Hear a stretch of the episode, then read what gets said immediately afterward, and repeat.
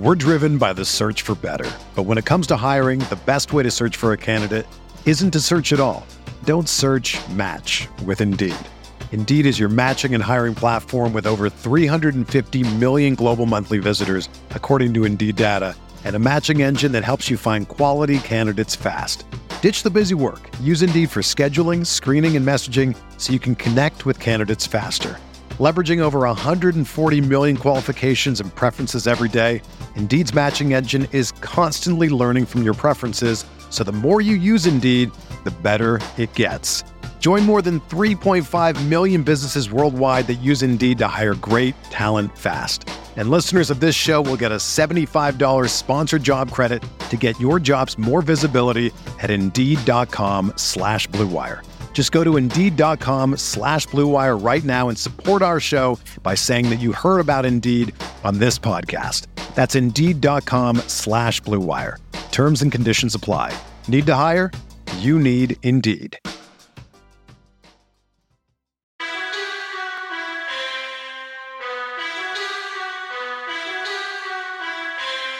Hand drop to Jonathan oh. Taylor. Huge hole. He's at the 30.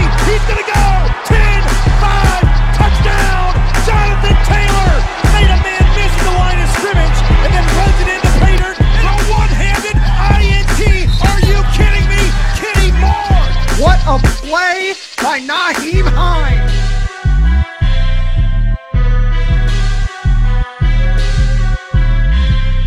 Horseshoe is back, baby.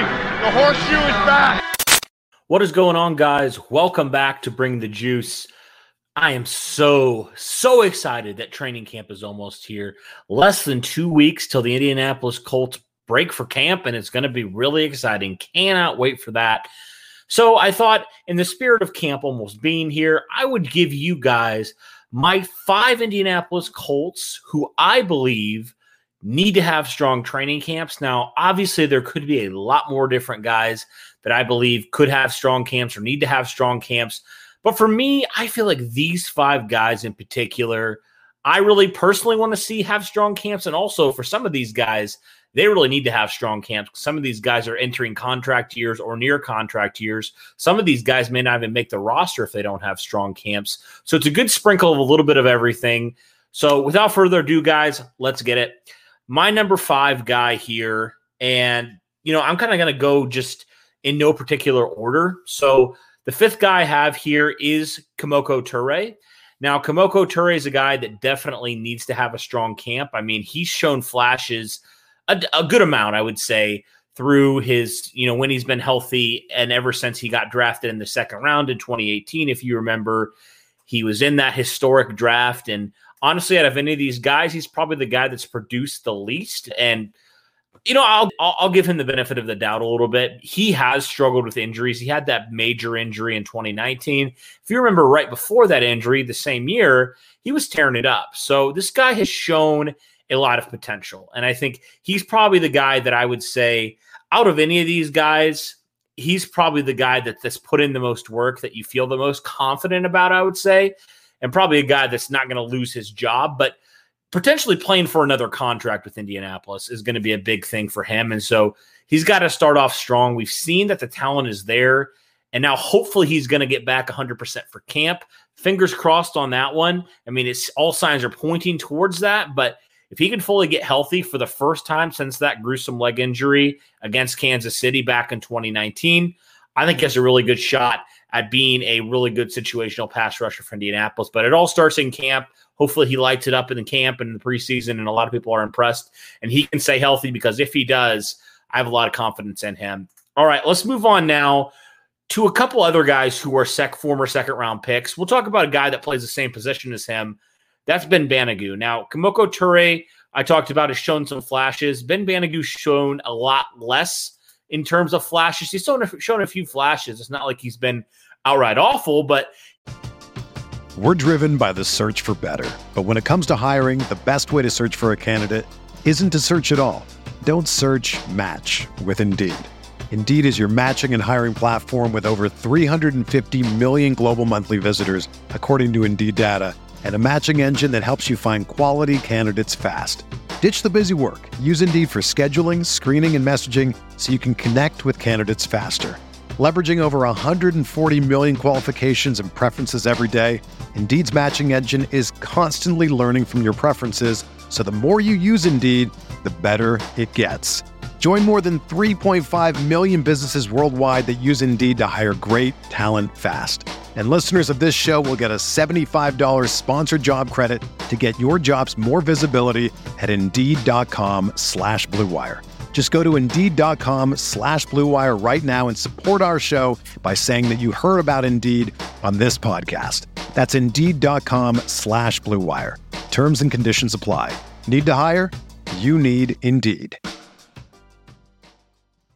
He just hasn't really produced like you hoped when you drafted him in the second round of 2019, right? He's a year uh, re- younger than than Kemoko Turay in terms of being drafted, but he's shown a lot less as well. So for Ben Banogu, this is potentially the last shot for him in Indianapolis. He needs to have a very strong camp to make a case for himself on the final 53 man, kind of similar to last year with Tyquan Lewis. We talked a lot about Tyquan Lewis and how we're like, man, I don't know if he's even going to make the roster if he doesn't step it up. And obviously, we saw what happened. He really put his head down the offseason and destroyed it in camp and now potentially could be vying for a starting spot. I think he's going to probably earn a contract extension. But when it comes to Banogu, he's kind of finding himself in a similar situation now, entering year through year three, just like Tyquan Lewis was. So if he hopefully can find a spark and really start lighting up in training camp, I think he's going to find his way on the roster. But if he doesn't, if he continues to do what he did last year, I mean, he didn't even see the field last year. He was a healthy scratch last year because he wasn't producing in practice. If he can't like show it, he's going to be gone. He's going to be on the outside looking in. And we've talked about this to death up to this point about Ben Banogu. It seems like the easiest name to point to when you talk to guys that are kind of on the roster bubble, but he's a guy in particular that, especially with how crowded this defensive end room is, with bringing in Kwity Paye, potentially getting Dayo back even later this season, on top of some of the guys you already brought back. It's a crowded room, and he's going to really have to prove his worth if he wants to stay with Indianapolis and make the final 53 man. So he is a number two guy here.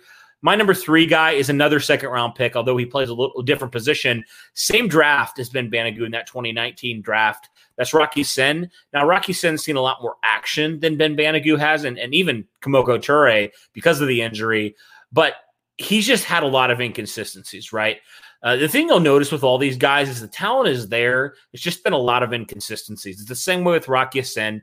Started off week week one of his rookie season, he was a starter, right? He he basically has been a starter and played a significant amount of snaps ever since he was drafted. I mean, you drafted him really high in that second round, so you wanted to see him get action, and it's kind of been a mixed bag so far with him. He's had some really good moments, like the second half of 2019. He's had some not so good moments, uh, a lot of 2020, right? So for Rock Ya-Sin, now entering year three, feel like this is kind of the year where you figure out, okay, is this guy like a potential long term piece or is he just a, a, draft bust?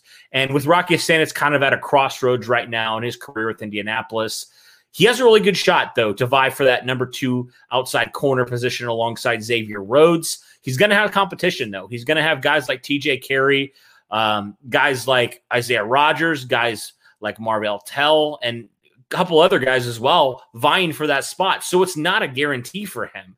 I don't think he's going to be outright cut like I think Banogu may be if he doesn't step it up. But I think he very well could be riding the bench if he does not step it up and play significantly better than he did in 2020. So he is my third guy on the list. My fourth guy on the list is Sam Tevi. Now, Sam Tevi was brought over in free agency from the Los Angeles Chargers. He was the, st- the, starting tackle there last year. Kind of a mixed bag. Wasn't that great for the Chargers, but the Colts bring him in. They feel like he has some untapped potential potentially, and he's going to have to fill in. Um, he's going to have to compete, obviously, for that spot. But whoever wins that spot's going to have to fill in for a couple weeks, could be even a, a month or more, as Eric Fisher's on the mend from that Achilles injury he suffered. So it's not like he's going to have to be the full-time starter, but he's going to have to be serviceable. And he's going to have to have to have a strong camp for I think the fans, yes, to feel a little bit more confident, but also just for Carson Wentz and this Colts offense to feel confident that they don't have to worry about Sam Tevi on this offensive line. I mean, we saw last year when Anthony Castonzo and Braden Smith had to miss time, it was not pretty at all. And I feel like Tevi has a lot more upside than a Raven Clark or a Chaz Green, but how much more of an upside does he have? I think it's going to be a big question mark for him. Now, I think the Colts are going to do things like help him out, put a tight end on his side, help Chip, help just help him not be on an island against some of these good pass rushers. But also, he has to be a decent player as well. It can't all just be scheming it up, right? He has to perform decent. I think if he can do that, have a pretty strong training camp, it can make Colts fans and Carson Wentz collectively breathe a sigh of relief a little bit and be like, okay, we're going to be all right until Eric Fisher gets back. So he is the fourth guy on my list. The fifth guy on my list, now this is a little bit different. It's kind of a wild card one, um, and that's Mike Strachan. I love Mike Strachan. I love him from a physical aspect.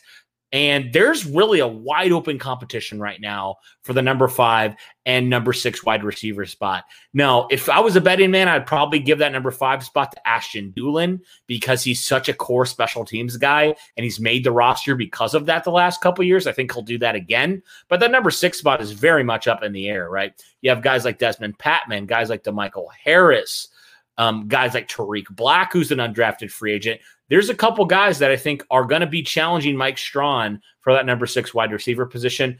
I feel like from an upside standpoint, Mike Strachan blows everybody else out of the water because he was lighting it up at the D2 level, right? He was absolutely killing men at the D2 level, but D2 to the NFL is a big leap. So, how much is he going to have to wait? How much is he going to have to be refined?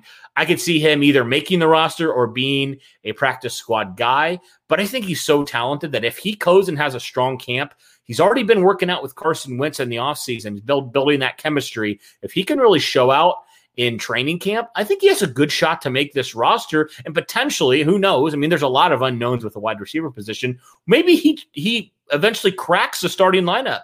He's got the talent. He just needs some experience, I feel like. He needs to just get acclimated to the NFL level. If he can have a strong camp, be on the roster, maybe not see a whole lot his first couple years, but kind of get a feel for the NFL level. Who knows what can happen? I mean, he's so talented. Why not give him a shot? So, guys, those are my five guys who I believe need to have strong training camps for a variety of reasons. What do you guys think? Is there anybody else that I missed that you would potentially put on there? Let me know in the comments below. If you guys are still listening or watching this video. We really appreciate all your support. Thank you so much for over 7K. Looking forward to training camp coming up very, very soon. Looking forward to football finally being back. This has been a super long off season. Thank you guys so much for tuning in. And as always, go Colts.